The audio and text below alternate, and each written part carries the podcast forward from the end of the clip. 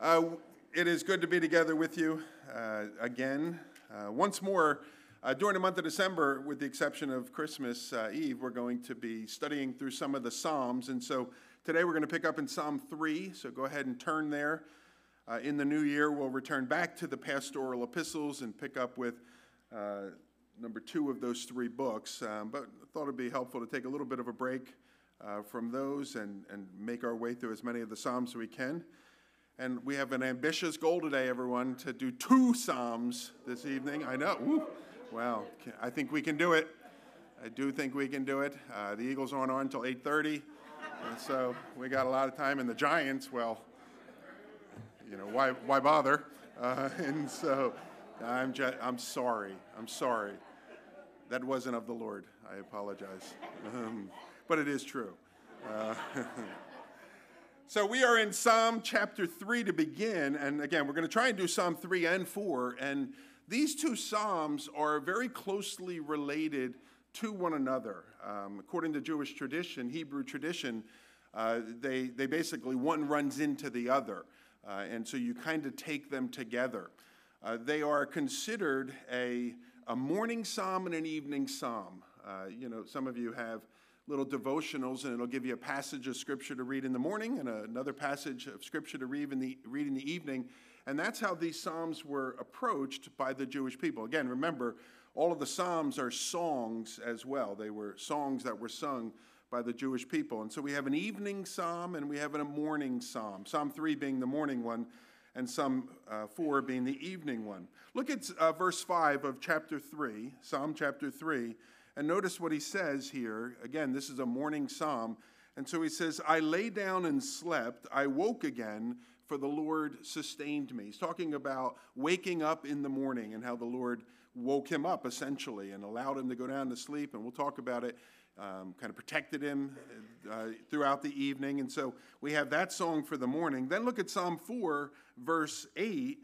And it says, In peace I will both lie down and sleep, for you alone, O Lord, make me dwell in safety. This is the evening psalm as he lies down, lies his head down, if you will, uh, knowing that the Lord will protect him. So we have a morning psalm and an evening psalm. And again, our goal today is to make it through both of these. So let's pray for the Lord's favor.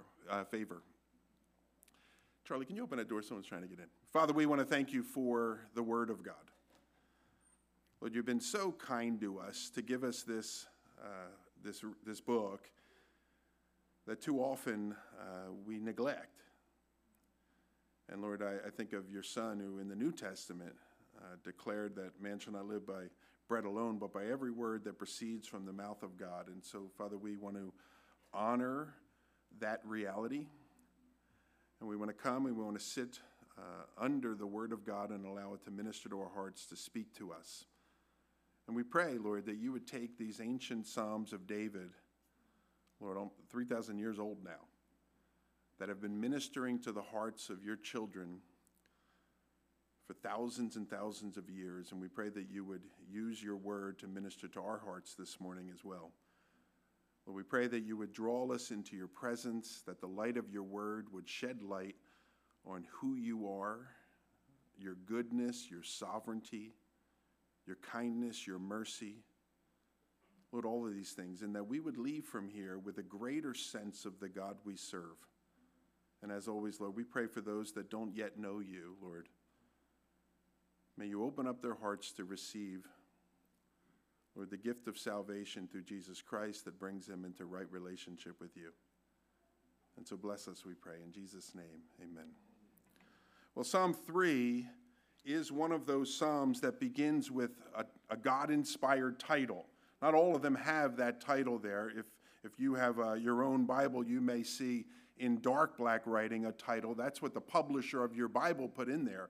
But in some of the Psalms, we actually have a title to the Psalm that was put in there and is inspired by the Lord. And this is another one of those examples.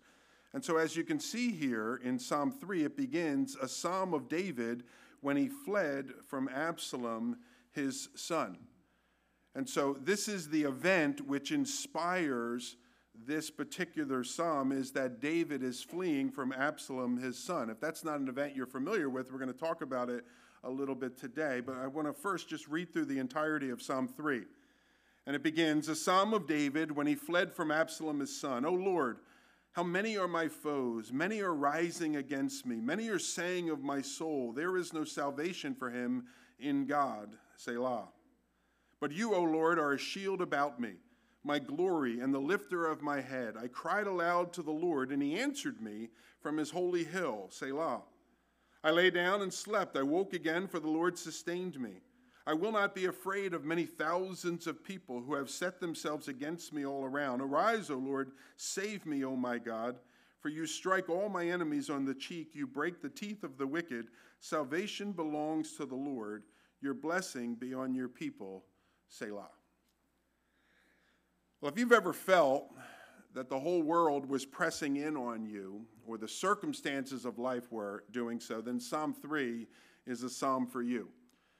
In the case of David, that feeling was prompted by the military coup, a military coup that against David, King David, the greatest of kings of Israel, but a military coup that was raised against David, and uh, to make it even worse, it was instituted against him by his own son, his son whose name is Absalom, that we see there in the title.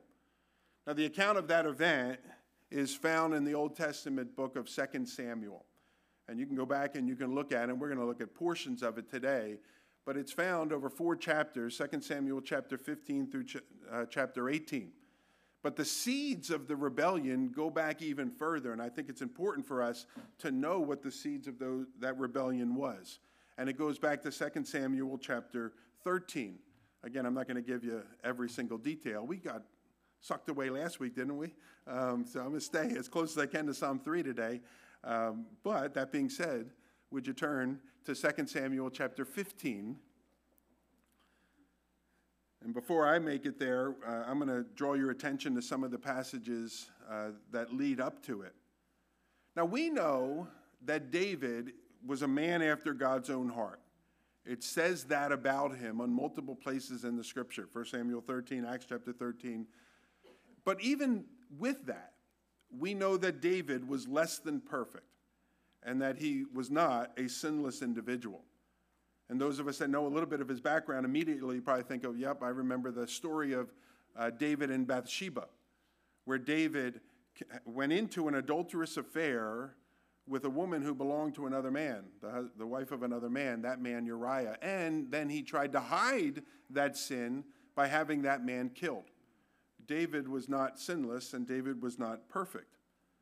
Well, there's another incident that doesn't as frequently come to mind. It's incidents, really. And that was the decision of David to take unto himself, as many of the kings around him did, many wives unto himself.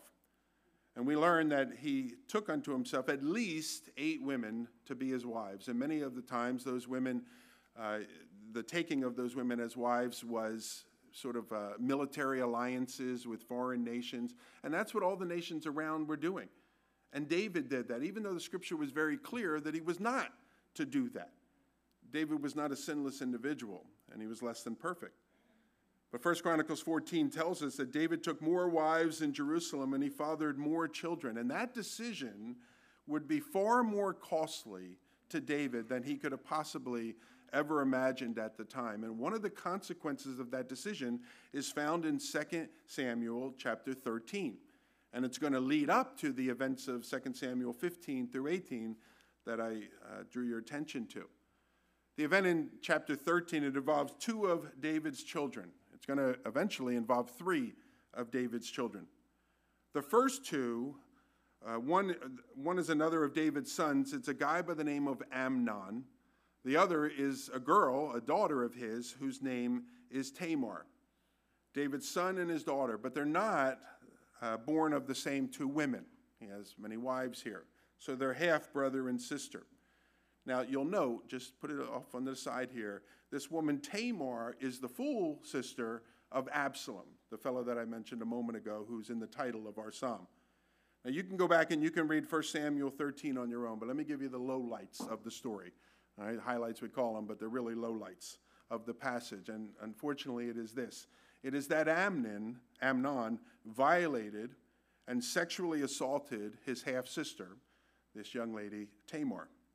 2 Samuel 13, it says, But Amnon would not listen to Tamar, and being stronger than her, he violated her, and he lay with her. Now, sadly, King David's response to the violation of his daughter by his son was essentially no response. Verse 31, it tells us that he of I'm sorry, verse 21 of 2 Samuel, it tells us that when King David heard about this, he was very angry. Okay?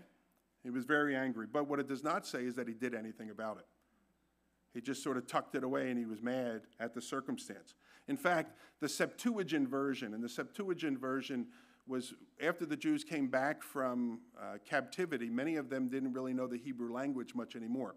They had been in a foreign land for 70 years, and so a group of uh, scholars, 70 of them, that's where the number Septuagint, Septa comes from, they put together a Greek translation of the Hebrew scriptures. That's what the Septuagint is. And in the Septuagint, it adds to that passage when it says, When King David heard of all these things, he was very angry. It goes on and it adds there, but he did not grieve the spirit of his son. He did not want to grieve the spirit of his son Amnon because he loved him, for he was his firstborn.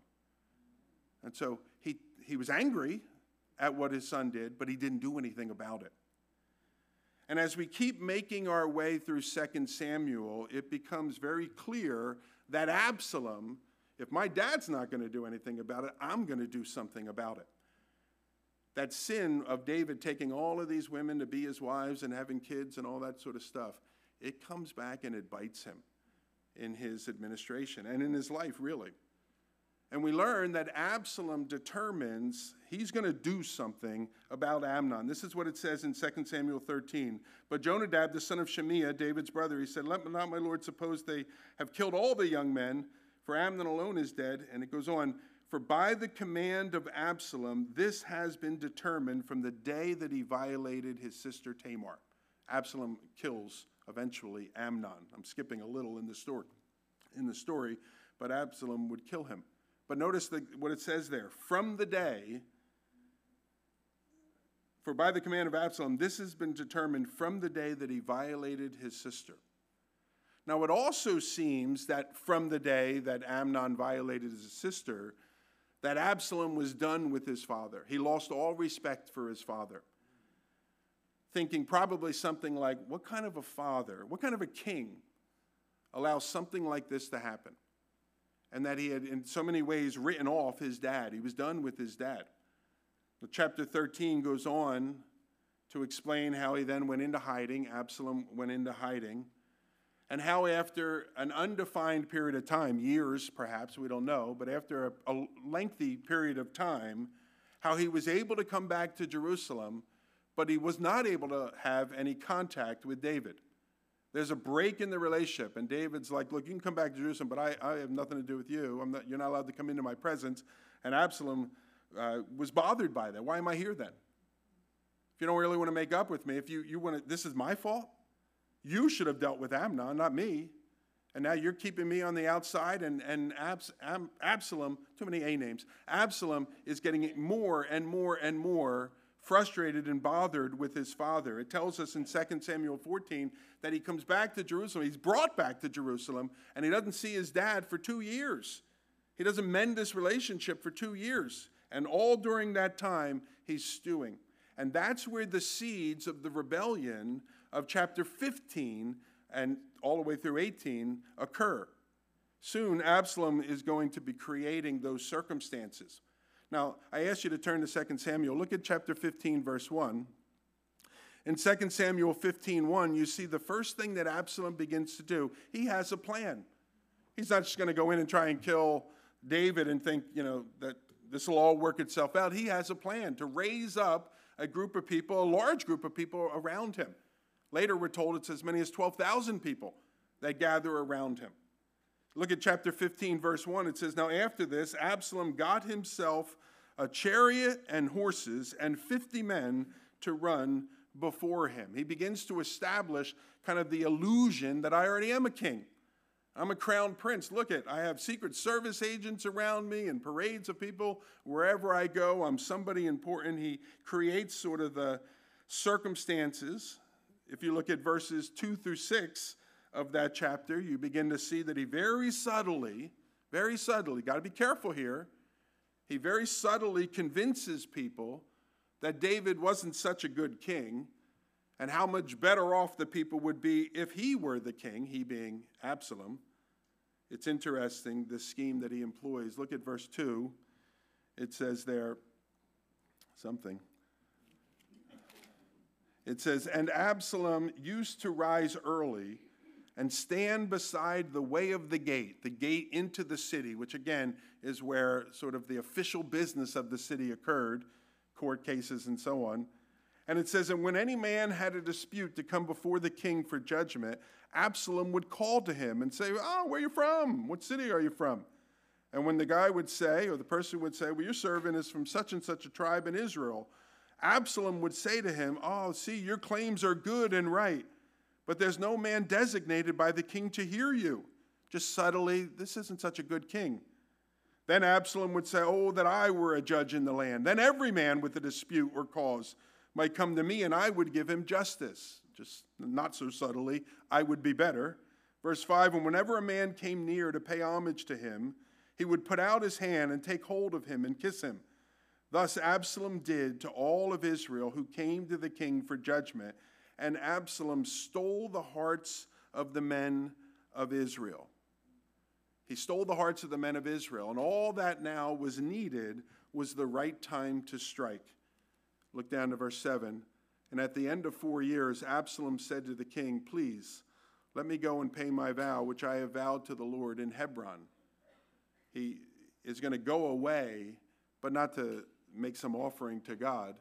That's where he's going to gather all of his Uh, his army, and he's going to come back and he's going to attack. Four years later, he's doing this thing in the city gate where he is stealing the hearts of the people. Four years, plus the two years that he was in Jerusalem, he wasn't able to have contact with David, plus the, all of those months or years that he was stewing after having killed the man that sexually assaulted his sister because his father wouldn't do anything about it. And so you put it all together, we're talking about seven, eight, maybe 10 years of time that he is planning for this rebellion. And he is, it is stewing within him, and he's gathering the people, and he's developing his plan, and he's going to come and he's going to attack David, the king of Israel. That happens in verse 10 of 2 Samuel 15. I'm going to read a little bit here. It says, But Absalom, he sent secret messengers throughout all the tribes of Israel, saying, As soon as you hear the sound of the trumpet, then say, Absalom is king at Hebron. With Absalom went 200 men from Jerusalem who were invited guests, and they went in their innocence and knew nothing. And while Absalom was offering the sacrifices, he sent for Ahithophel the Gilonite, David's counselor, from his city Gilo. And the conspiracy grew strong, and the people with Absalom kept increasing. You might be interested in noting that Ahithophel has a granddaughter that we're told of in the Bible, and her name is Bathsheba. And Ahithophel is not fond of what went down with Bathsheba and Bathsheba's husband, and it'll come back. It always comes back. Verse 13 And a messenger came to David, saying, The hearts of the men of Israel have gone after Absalom. Then David said to all his servants who were with him at Jerusalem, Arise and let us flee, or else there will be no escape for us from Absalom. Go quickly, lest he overtake us quickly and bring down ruin on us and strike the city with the edge of the sword. And the king's servants said to the king, Behold, your servants are ready to do whatever my lord the king decides. And so the king went out, and all his household after him. And the king left ten concubines to keep the house. And the king went out, and all the people after him. Look down now to verse 30 of that chapter. But David went up to the ascent, up the ascent of the Mount of Olives, weeping as he went, barefoot and with his head covered. And all the people who were with him covered their heads, mourning. And they went up, weeping as they went. And it was told David, Ahithophel is among the conspirators with Absalom. And David said, O Lord, please turn the counsel of Ahithophel into foolishness. It continues into chapter 16. Chapter 16 begins by telling us a little bit of an account of a fellow by the name of Mephibosheth. Mephibosheth was a son of Solomon. David had, um, yeah, Solomon? Jonathan, excuse me, Jonathan, David had shown kindness to him. Uh, and now it appears, it's not true, but it appears that Mephibosheth turns on David. As far as David is concerned, it's true because that's what he's been told and informed. So now he's carrying that weight.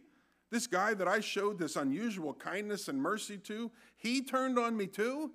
And then it picks up in verse 5, and it says, Now when King David came to Bahurim, there came out a man of the family of the house of Saul, whose name was Shimei, the son of Gera. And as he came, he cursed continually, and he threw stones at David. King David, this guy.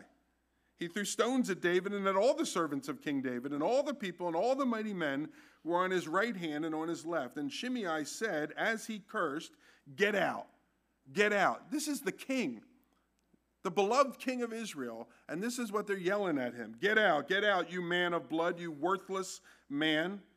The Lord has avenged on you all the blood of the house of Saul, in whose place you have reigned. And again, you remember David, he didn't do anything to the house of Saul. He had numerous opportunities to do something to the house of Saul, and he didn't. And the Lord has given the kingdom into the hand of your son Absalom. See, your evil is on you, for you are a man of blood. I can't help but think how quickly things have changed for David. He's forced out of his kingdom. He's running for his life. Talks about him running barefoot, which speaks probably to the morning, but nonetheless, get out and get out quickly.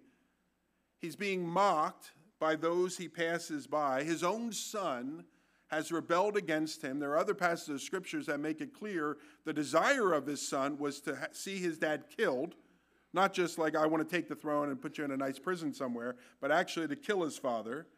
A number of David's key officials had turned against him. People that he had gone out of his way to be kind to and show mercy to, like Mephibosheth, he's under the impression that apparently they've turned against him. This is a very sad and dark and grievous day for David. And it's from that experience that David writes Psalm 3. And so he begins Psalm 3 by saying this Oh Lord, how many are my foes? Many are rising against me. Many are saying of my soul, There is now no salvation for him in God. And then we have this word that's written there and it's the word Selah. Now, the word Selah, it appears 71 times in the book of Psalms, and it appears another three or four times elsewhere in the Old Testament. And the exact meaning of the term is unknown, but it's typically associated with a psalm or a song. And it's commonly understood to refer to sort of a break in the singing. For us, it might be a portion where we stop the words, but there still continues, look at me, like I know what I'm doing, uh, that there continues to be sort of this instrumental that is going on. And it gives you an opportunity to stop and to think about the words that were just expressed. And so the understanding of this word Selah is to stop and think about that for a moment we have here this opening expression, Oh Lord, how many are my foes? Many are rising against me. Many are saying that there is no help for him in God. David says, Stop and think about that for a second. Think about the circumstances where David was at the highest of high and the people loved him and sung songs about him, and now he's running for his life barefoot out of Jerusalem. And people are mocking him and throwing stones at him. And his own son has come against him. Thousands upon thousands are going to come against him. We will learn. But all that time has passed, all of that good times with his popularity, and here is his son Absalom gathered against him. And then there's this guy Shimei. Oh, Shimei, I, I don't like him. I don't. I read him and I'm thinking, I feel like David's men. Can I run him through with the sword? I just wish somehow we could. What a dirtball. Forgive me for my language. But even worse for David, I think, than all of these things. Nobody's singing my songs. This guy's mocking me, my son, you know, all this stuff. I think even worse than all of this would be the self condemnation that David almost certainly would have felt. This looks, this event, it looks very much like the prophecy that was made against him when his sin with Bathsheba was exposed by the prophet Nathan. If you forget that, that's the story where after about a year, so the story with David, uh, he goes into Bathsheba, she conceives, her husband is off at war. David comes up with a plan. Oh my gosh, she's pregnant. Comes up with a plan. I'll bring the husband back from war. You know, I need your advice, your counsel. You know, thank you so much. Great advice. Go home to your wife. You know, enjoy a nice meal and all that, and so on. And then we can just tell everyone that he got her pregnant, and, and we'll, we'll get by. We'll get through all of this. Well, he has more character than David. And he says, Look, my men are out there fighting. I can't go home and have a nice meal and all that that goes with that and so on. Uh, and so he never goes home. Oh, man. Now David has to come up with plan B. And plan B is put Uriah right in the center of battle and then everybody pull back without him knowing and he'll die out there. And then, this is, it just gets me. This, then he feels so bad for this poor lady. One of my men died, you know, fighting for me and for our country. I will take his wife as my wife and I will care for her the rest of her days. And people like, David is so wonderful. Well, he wasn't wonderful. And David thought he got away with it. And for a year goes by, he writes about this in one of the later Psalms. He writes about how keeping his sin within him, how it just ate at him, at his bones, it talks about how they ached and, and so on.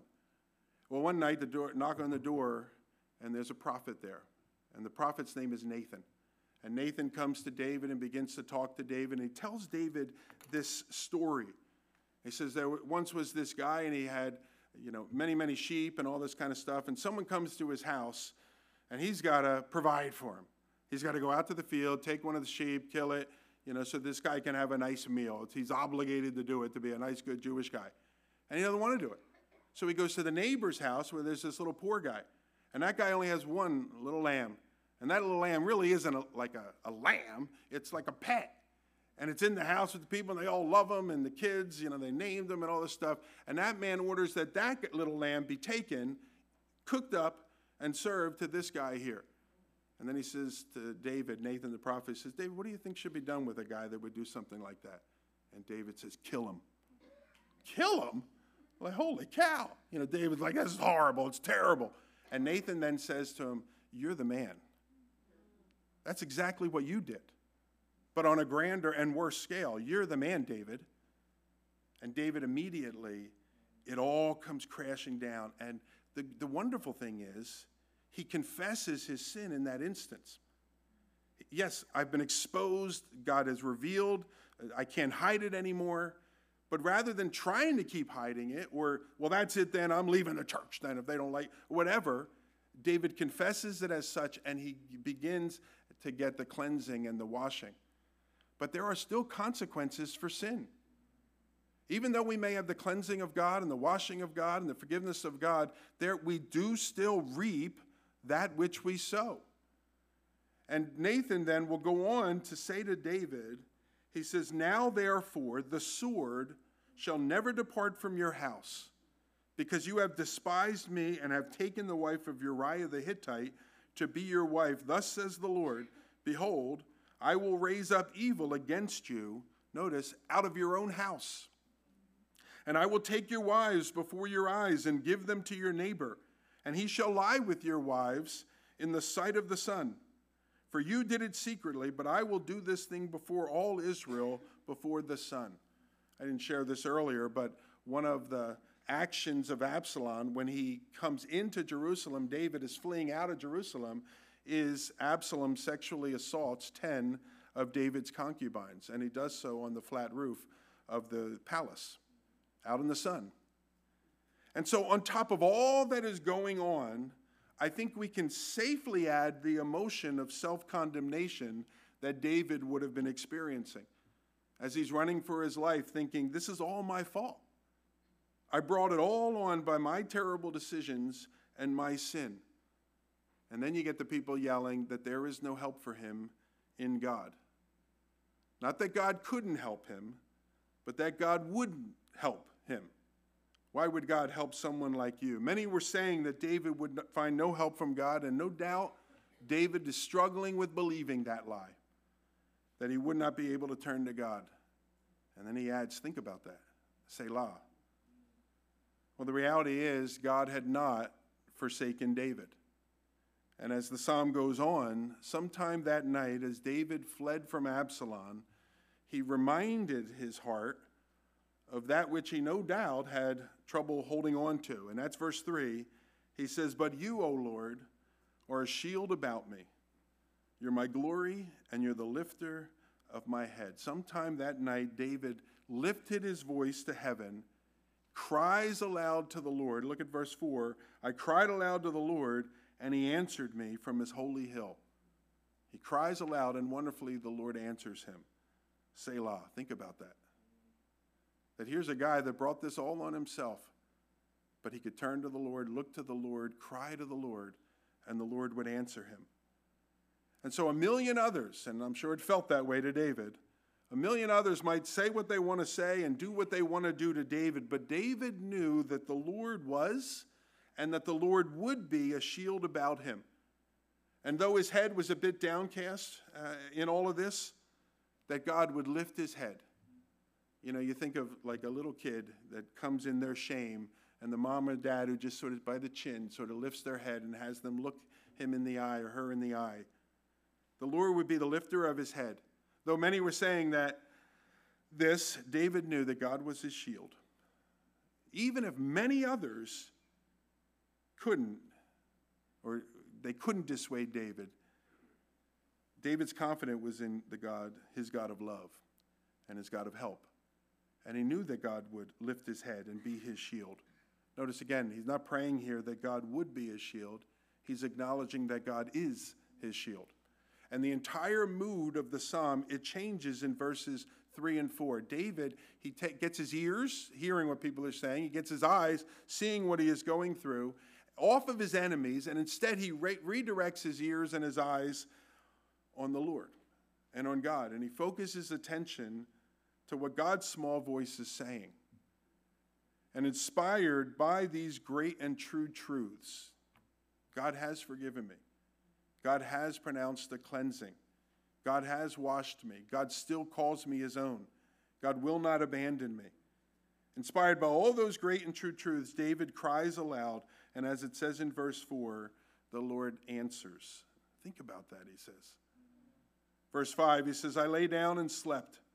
I woke again, for the Lord sustained me. I will not be afraid of many thousands of people who set themselves against me all around. Arise, O Lord, save me, O God. For you strike all my enemies on the cheek, you break the teeth of the wicked. Salvation belongs to the Lord. Your blessing be on your people. Now think about all we read in the beginning here. David running for his life, people mocking him, you know, they're coming in, they're pressing in on him. And look at verse 5 I laid down and slept. Could you imagine?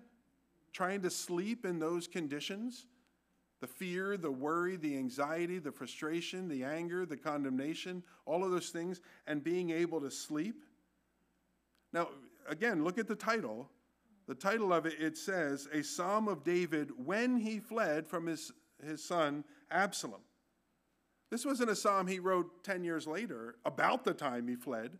This was while he was fleeing. And how remarkable that he was able to be at such peace that even when the whole world was falling apart around him, that he was able to be at enough peace that he could lay himself down and sleep. You may never encounter your son trying to throw you off the throne. But no doubt you encounter circumstances that seem to be pressing in on you where the stress of a circumstance or the stress of your bills or whatever it might be, these things that are coming against you, coming against you, and coming against you, you can have peace even in the midst of those circumstances. If David could have peace when his son was coming to kill him with 10,000 of his friends, you can have peace for whatever circumstances you find yourself in. And we notice here, this wasn't a sleep that came from exhaustion. So it's not like, look, the guy sat down for a minute and he just zonked out because he was so tired from running and all of that stuff. It was a sleep that came from a, uh, a place of trust that was in him. God gave him this sleep. It came about as a result of a conscious decision on David's part to entrust himself to the Lord. The Lord is my shield. That's where his sleep came from, is that he could entrust himself to God. I read one commentator, he said it this way The sweetest kind of sleep it is. It's a gift of God to those who trust in Him in the, in the midst of life's most distressing circumstances. David could place his trust in God and rest. He goes on in verse 5, he says, I woke again, for the Lord sustained me.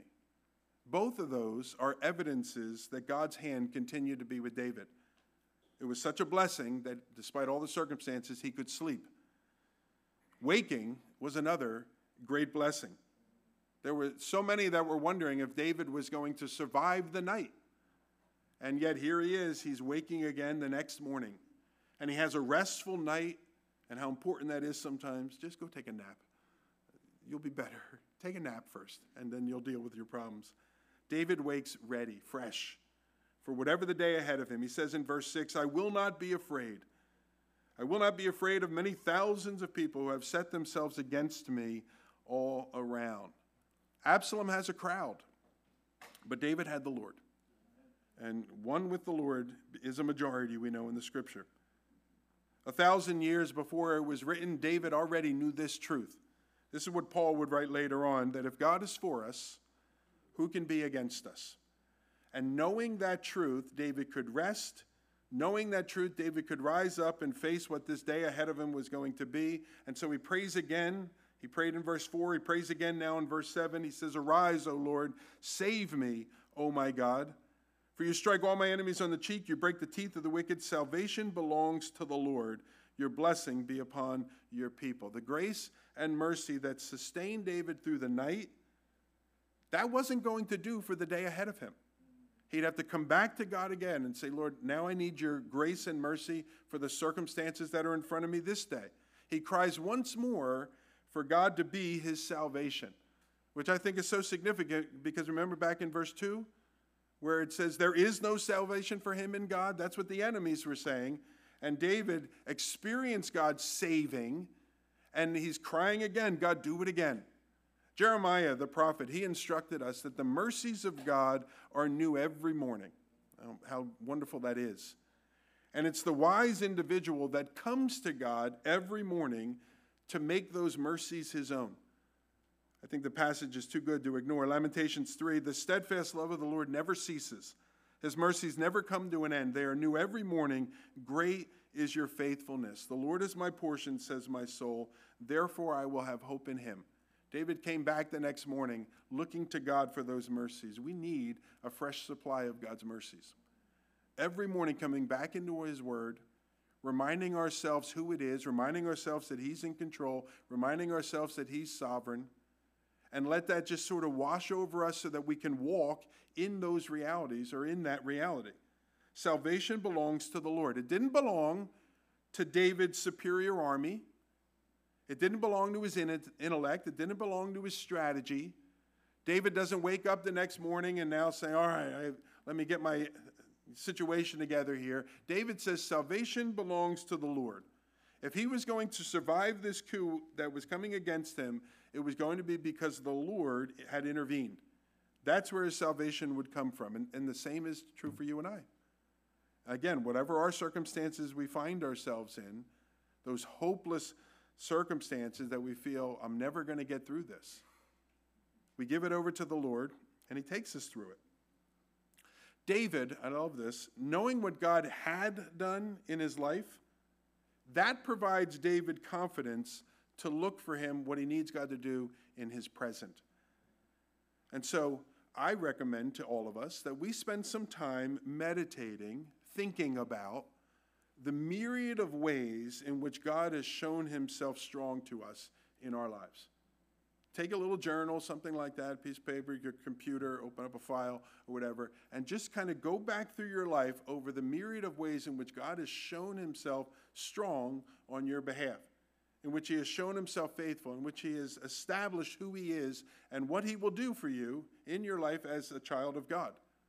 We learned this in our midweek study this week, 1 Chronicles 16. It says, Remember the wondrous works that God has done his miracles, and the judgments that he, he has uttered.